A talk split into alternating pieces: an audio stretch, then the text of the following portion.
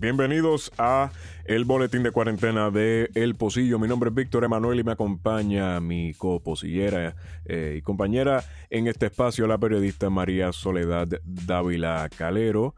Es lunes 20 de abril. María Soledad, ¿cómo estás? Bien, ¿y tú, Víctor? Hoy ha sido otro día de, de vistas públicas eh, y no ha sido un buen día para el gobierno, así que espero que hayas tenido un mejor día. Pues sí, muy pendiente a, lo que ha estado aconteciendo con, este proceso de vistas públicas y, demás. Eh, pero nada, demos comienzo entonces a las noticias importantes que la gente debe conocer para el día de hoy. Bueno, como siempre comenzamos con las cifras. Eh, hasta el momento ya se han reportado 2.479.000 casos eh, a nivel mundial, de los cuales 792.735 casos son de Estados Unidos. Eh, el estado con mayor casos se mantiene y por bastante Nueva York con 252.094 casos. En el caso de América Latina, el país con más casos es Brasil con 40.743 casos. Eh, en el caso de las Antillas, el país con, más casos es República Dominicana, con 4.964 casos. Puerto Rico, en términos de contagio, está en segundo, eh, en segunda posición, con 1.252 casos, que eh, hasta ahora se mantiene la cifra oficial del gobierno. Ahora quería mencionar, antes de entrar a las noticias del día, en términos de porcentaje, eh, en cuanto a la, cuenca del Caribe, que tiene un total de 19.376 casos, las, eh, perdón, de, las Antillas ocupan el 44% de, la, de los contagios, aunque en términos poblacionales ocupan mucho menos de, la población. Eh, y Puerto Rico, por ejemplo, tiene el 14.7% de los casos y el 15.5% de las muertes que se están dando en las islas del Caribe, pero solo tiene el 7% de la población de las Antillas caribeñas. Y a nivel mundial, eh, el 73.9% de los casos viene de Europa y Estados Unidos. Para esta, para esta cifra, Rusia no, no la estamos contando como Europa, así que podemos ver como una concentración bastante específica dentro de Europa y Estados Unidos, mientras que Canadá y México en América del Norte, el resto de América Latina, África, eh, Asia, Oceanía, se están dividiendo el restante 26%. Ahora sí, para, para las noticias de hoy, como habíamos como había indicado eh, al comienzo del episodio, no ha sido el mejor día para la administración gubernamental. Comenzamos otro escollo para el alivio económico de 1.200 dólares por individuo. El secretario de Hacienda, Francisco Párez, dijo en entrevista a Radio Isla que el Departamento del Tesoro presentó reparos al plan para la distribución de alivio económico a individuos que había establecido por el paquete económico de la ley CARES Act. Este es el el alivio económico de los 1.200 dólares por eh, adulto y 500 dólares por niño. La discrepancia, según explicó Párez, es que el gobierno de Puerto Rico quiere que los participantes del Seguro Social y reciban el, estipendio a través del Seguro Social y que al igual los veteranos lo reciban a través del gobierno federal, que es como se está trabajando en Estados Unidos. Párez eh, lo que plantea es que el Departamento de Hacienda debe únicamente enfocarse en las personas que, llenan la planilla de Puerto Rico. Eh, ese no es el plan del Departamento de Tesoro. Sin embargo, de, ser aprobada la propuesta eh, de Hacienda o cualquier propuesta para, para un plan, parece indicó que están listos para comenzar a partir del 27 de abril a repartir el dinero.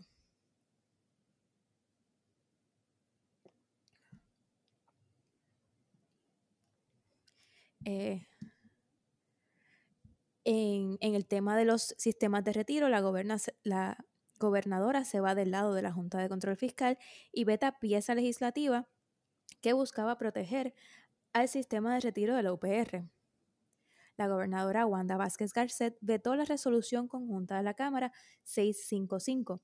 Esta resolución buscaba mantener el, el, modelo de beneficios definido del sistema de retiro de la UPR, así como evitar la implementación de otras medidas de austeridad como aumentar la edad de retiro.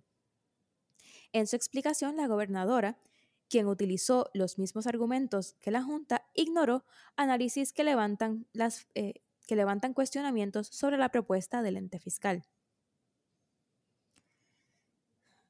En reacción a este veto expreso, la presidenta de la Hermandad de Empleados Exentos No Docentes, Yanel Marina Santana Andino, dijo que la decisión de la gobernadora es contraria a la postura que han tomado con relación al proceso de quiebra de título 3. La gobernadora ha coincidido con la legislatura en que se deben evitar los recortes de los otros sistemas de gobierno y la Junta Fiscal, luego de los efectos del COVID-19, tuvo un cambio de postura en cuanto a los recortes de los sistemas de retiro del gobierno central, de maestros y de la judicatura. Estos tres sistemas están incluidos en los procesos de reestructuración de la deuda del gobierno central.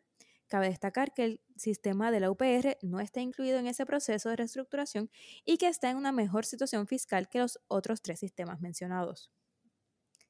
La presidenta de la GEND instó a la legislatura a no aceptar la medida de la gobernadora e hizo un llamado, perdón, e hizo un cuestionamiento al porqué de estas medidas en medio de la pandemia.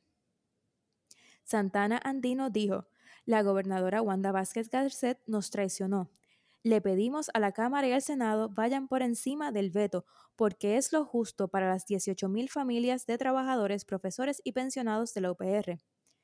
Luego añade, aquí el país tiene que empezar a preguntarse cuál es la prisa de la Administración en cambiar el sistema de retiro de la UPR en medio de una emergencia mundial. ¿Quién saca ventaja de esta acción?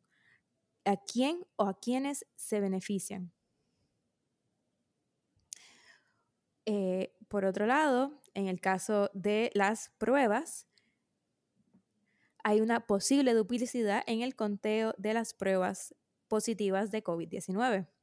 En entrevista al Centro de Periodismo Investigativo, el secretario de Salud, Lorenzo González, dijo que se están mezclando los resultados de las, pruebas rápidas o de anticuerpos con los resultados de las pruebas moleculares, lo que implica una duplicidad en los resultados reportados. El protocolo dicta que las pruebas rápidas no se usan para confirmar, por lo que las personas que dan positivo mediante una prueba rápida después pasan a tomar una prueba molecular.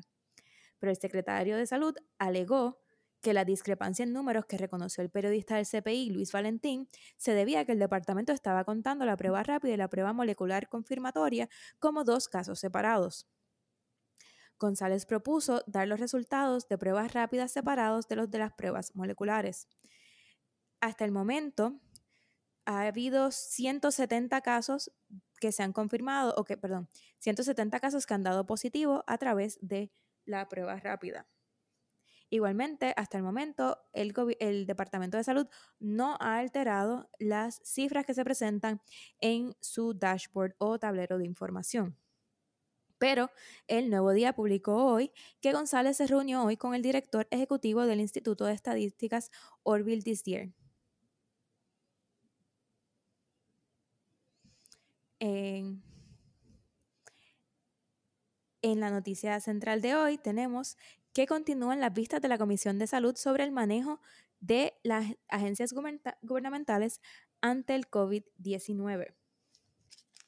En la vista de hoy se presentaron en la vista de hoy se presentaron a deponer bajo juramento la doctora Mayra Toro Tirado, secretaria auxiliar para Salud Ambiental y Oficina de Bioseguridad, la doctora Jessica Cabrera Márquez, directora de la Oficina de Preparación y Coordinación de Respuesta en Salud Pública, Diana Meléndez, directora interina de compras del Departamento de Salud, y el doctor Roberto Rosso Quevedo, asesor del secretario de Salud en temas de salud.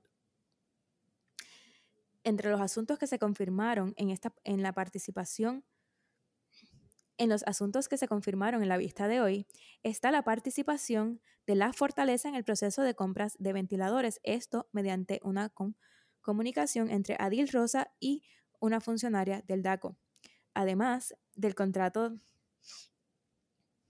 Además del contrato de pruebas rápidas de Apex, también salió a relucir el contrato de pruebas rápidas que se dio a 313 LLC, una compañía de consultoría que enmendó sus artículos de incorporación el día antes de recibir el contrato con el Departamento de Salud para incluir hacer negocios en el área de la salud. Eh, entre los alegatos sobre LLC, entre lo que se descubrió sobre el 313 eh, LLC es que no está registrada en la Administración de Servicios Generales.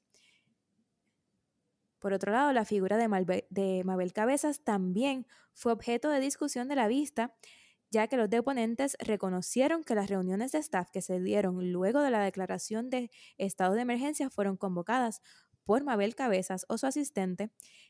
Ella dirigía las reuniones y estas reuniones no contaban con la presencia del secretario Rafael Rodríguez Mercado ni de su subsecretaria. Igualmente, cuando Concepción Quiñones de Longo pasó a ser secretaria de salud, tampoco fue convocada a las reuniones. Otra denuncia de Quiñones de Longo que fue confirmada en esta vista fue que la empleada de Fortaleza, Maribel Blasco, la llamó luego de que ella negó se negó a firmar el contrato para los ventiladores eh, la alegación confirmada hoy es que, que Blasco la llamó exigiéndole que tenía 20 minutos para firmar el contrato y llegar a Fortaleza.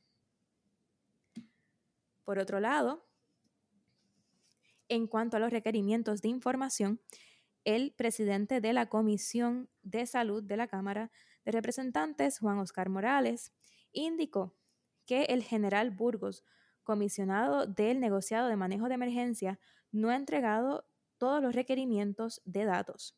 En específico, le faltan los videos de las cámaras de seguridad de los días 25 y 26 de marzo. En otro caso de falta de acceso a documentos para las vistas, el Task Force médico hace entrega parcial de la solicitud de minutas. En cuanto a la petición de las minutas de las reuniones del Task Force, Morales también informó que el grupo entregó anotaciones de las reuniones, excepto del 24 y 26 de marzo. La petición de la Comisión de Salud se da luego que Adil Rosa, exsecretaria auxiliar del Departamento de Salud, hiciera alusión a los récords que se llevaban de las reuniones del grupo, asesor, del grupo asesor, en especial de las reuniones del 24 y 26 de marzo, porque fueron las reuniones en las que se discutió la compra millonaria de pruebas, a Apex General Contractor.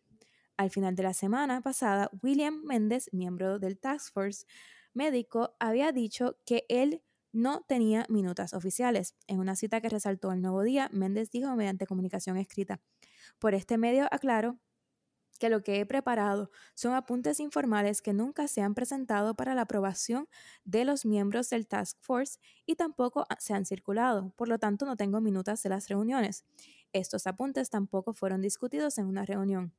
Tampoco es parte de nuestro modo de operar al realizar audiograbaciones. El presidente de la comisión citó este, para este miércoles a los miembros del grupo asesor Segundo Rodríguez, Juan Salgado y William Méndez. Por último, el presidente de la, eh, el presidente de la Comisión de Finanzas del Senado Federal, Charles Chuck Grassley, hizo una solicitud de información a la gobernadora. Grassley está solicitando información sobre los contratos de que se sobre los contratos que se están haciendo durante esta pandemia, incluyendo Apex y LLC, pero también Grassley expandió su petición a incluir información sobre la situación del almacén que se descubrió luego de los terremotos en enero, así como una solicitud amplia de todas las investigaciones que se han hecho en este cuatrenio de alegatos de mal manejo de fondos. Esta no es la primera vez que Grassley hace una solicitud de información sobre cómo se maneja el dinero en la isla. El año pasado, perdón, en el verano del año pasado, Grassley había solicitado al secretario de Salud Federal información sobre cómo se manejan los fondos de salud en Puerto Rico. Estas son las noticias para el día de hoy. bastantes noticias tenemos luego de un fin de semana cargado y, un lunes bastante cargado también. Eh, eh, me gustaría entrar un poco en la discusión de, dos de los temas eh, que más me, resaltan dentro de, las cosas que han sucedido hoy. número uno, hablar un poco sobre el desarrollo y, lo que ha acontecido con las vistas públicas que se están llevando referente al escándalo de las pruebas eh, de, COVID-19 que supone que comprará el Departamento de Salud. Y número dos, me gustaría también, eh, antes de irnos, tener una discusión sobre eh, las implicaciones que tiene la carta que envía se envía del Congreso de Estados Unidos a, la administración de la gobernadora Wanda Vázquez Garcet. Pero para ir empezando, ¿no? con lo local, eh, hoy ha sido un día interesante en el desarrollo de eh, la investigación que está llevando a cabo la Cámara de Representantes referente a, este caso del escándalo.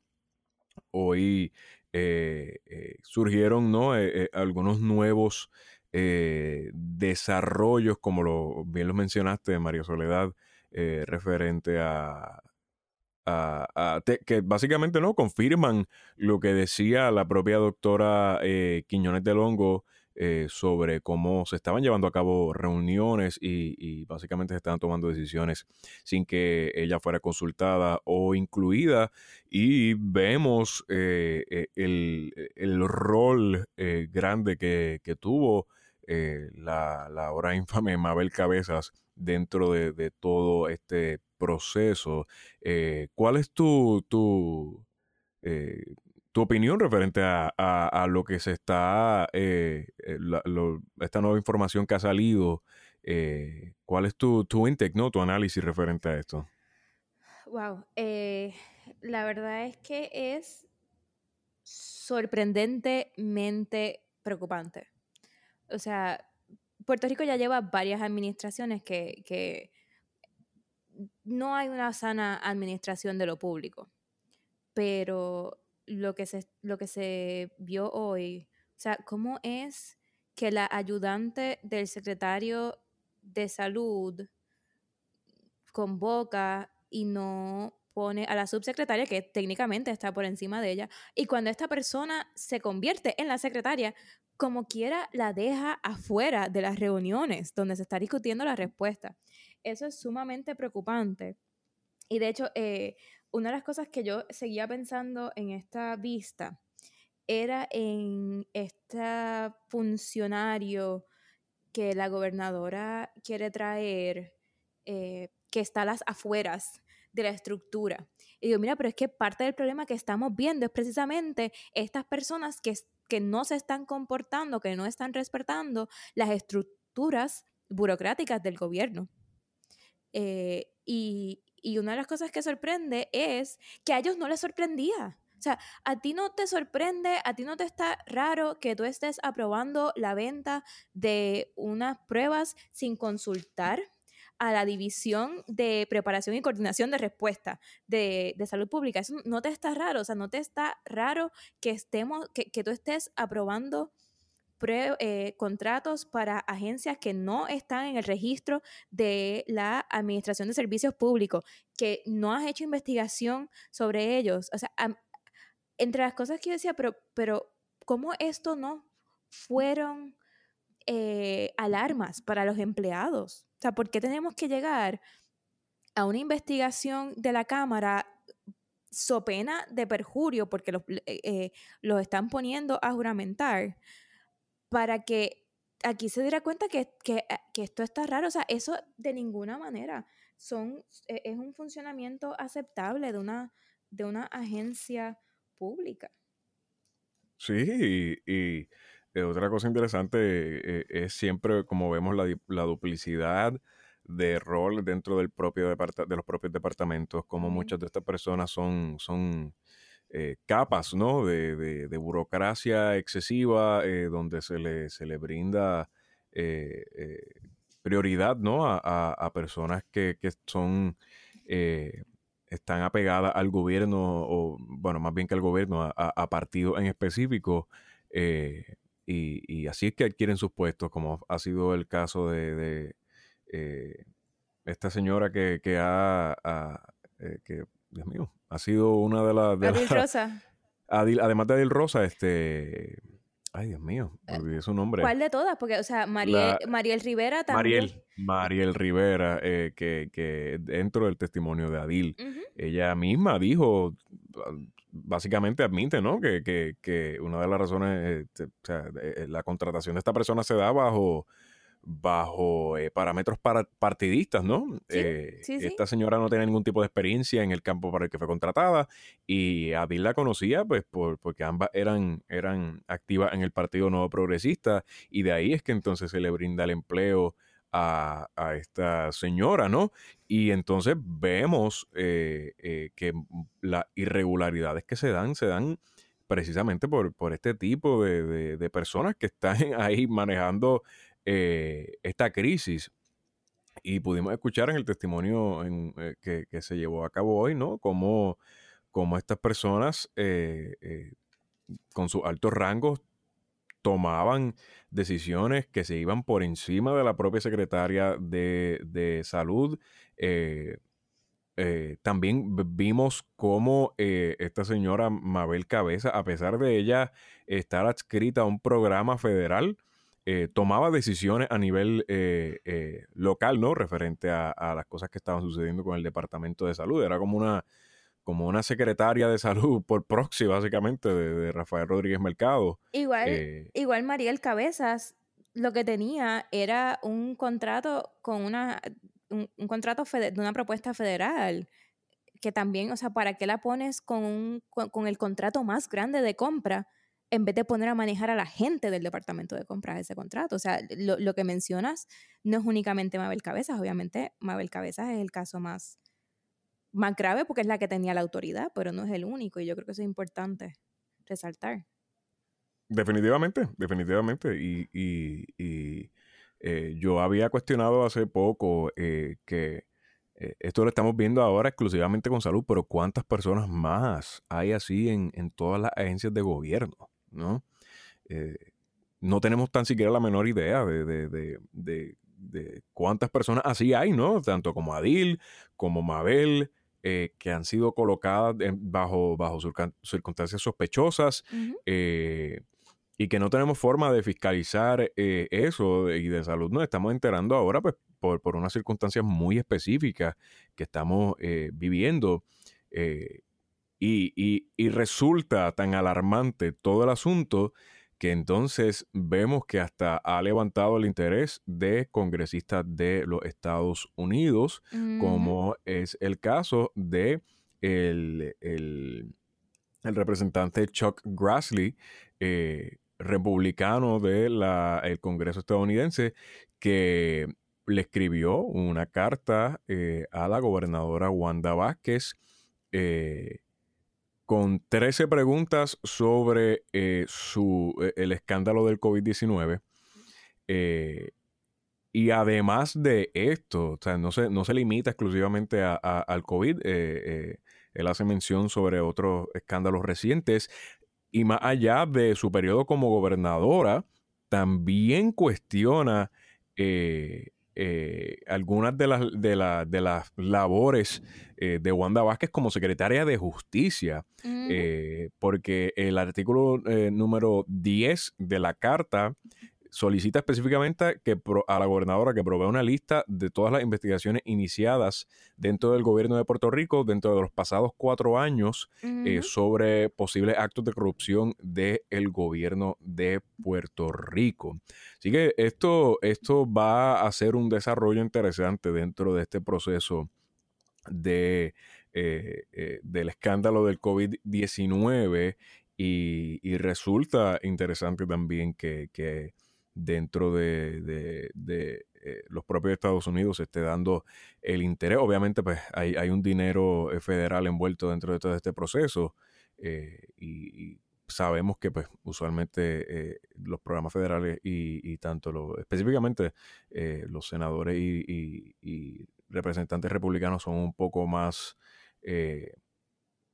eh, cuidadosos, ¿no? Eh, referente a, ese, a ese, sobre soltar chavo a Puerto Rico y, le tienen repelillo a soltar chavos a Puerto Rico. Sí, definitivamente, definitivamente, precisa, pero es debido a los constantes escándalos de corrupción que están saliendo, ¿no? Y,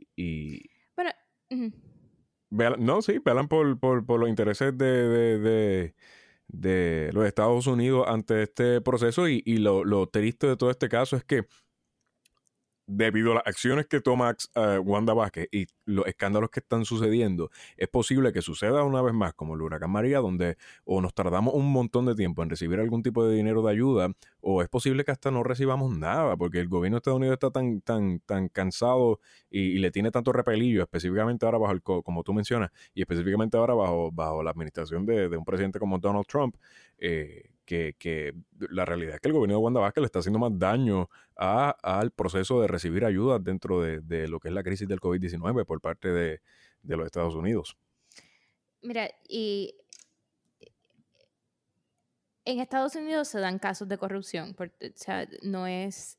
Yo creo que hay que tener cuidado con decir que, que Puerto Rico somos, somos corruptos, una cosa así. No, en Estados Unidos se dan casos de corrupción también. Eh, pero Puerto Rico paga más caro por los casos de corrupción. Eh, ahora, habiendo dicho esto, ciertamente el gobierno de aquí mm, se la pone fácil a, los republicanos. Se la pone fácil porque es que el manejo ha sido tan y tan asqueroso que levantan unos, unos cuestionamientos que, eh, pues, mira, las preguntas que hace, que hace Grassley eh, son válidas. Las preguntas que hace, que hace Grassley sobre el manejo del COVID-19, sobre, eh, sobre los almacenes, sobre las, las investigaciones que se supone que se hicieran que nunca se hicieron, todas esas son preguntas válidas que entonces Puerto Rico las tiene que contestar en un momento donde hay premura para que llegue dinero, pero en la medida que hayan esos cuestionamientos, eh, hay unas dudas de parte de los que van a enviar el dinero a Puerto Rico, de parte de las agencias que le toca hacer ese, ese desembolso, ese envío de dinero, de si, si, si se envían, si se va a administrar correctamente. Este, y otra cosa es, estas son las personas que también evalúan si la Junta de Control Fiscal eh, debe tener más o menos poderes. Y, yo creo que una de las cosas que puede, que puede pasar es que ellos usen esto de excusa para eventualmente, o sea, no, no, no esta, esta situación necesariamente, pero que, que si se siguen sumando los casos, que ellos lo usen de excusa para darle más poderes a la Junta, por ejemplo. Eh, que la Junta también es parte del problema y que tiene también unos señalamientos que hay que hacerle, pero, pero yo creo que se puede prestar para, para que, le, que le den más poder o que mínimamente para que se atrase la ayuda a Puerto Rico, para, porque ellos... Eh, porque le tengan que poner más controles, este, o porque lo vayan a manejar de una manera distinta a como lo están manejando para los estados. Y entonces, pues, quienes sufren es la gente. El, el mal manejo del gobierno, de nuevo, repercute en eh, que la calidad de vida de las personas se afecte y, en el caso de una pandemia como esta, al igual que con los huracanes y los terremotos, eso puede llegar a costar vida. Completamente de acuerdo con lo que estás eh, eh, planteando, María Soledad. y yo creo que nada, tenemos que mantenernos pendientes a, a, los nuevos desarrollos de esta, de esta de esta historia, porque esto, como he mencionado ya en el pasado, estamos, a mí me parece que estamos apenas comenzando eh, referente a, las cosas que van a salir y van a seguir eh, destapándose con este escándalo de las pruebas.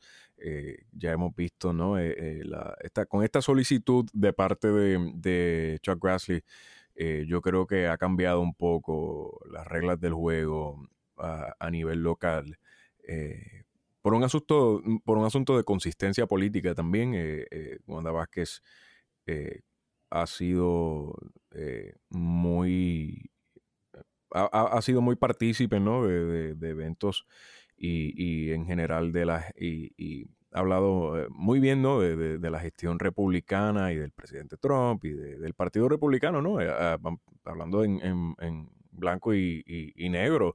Eh, Wanda Vázquez, entiendo yo que, es republicana.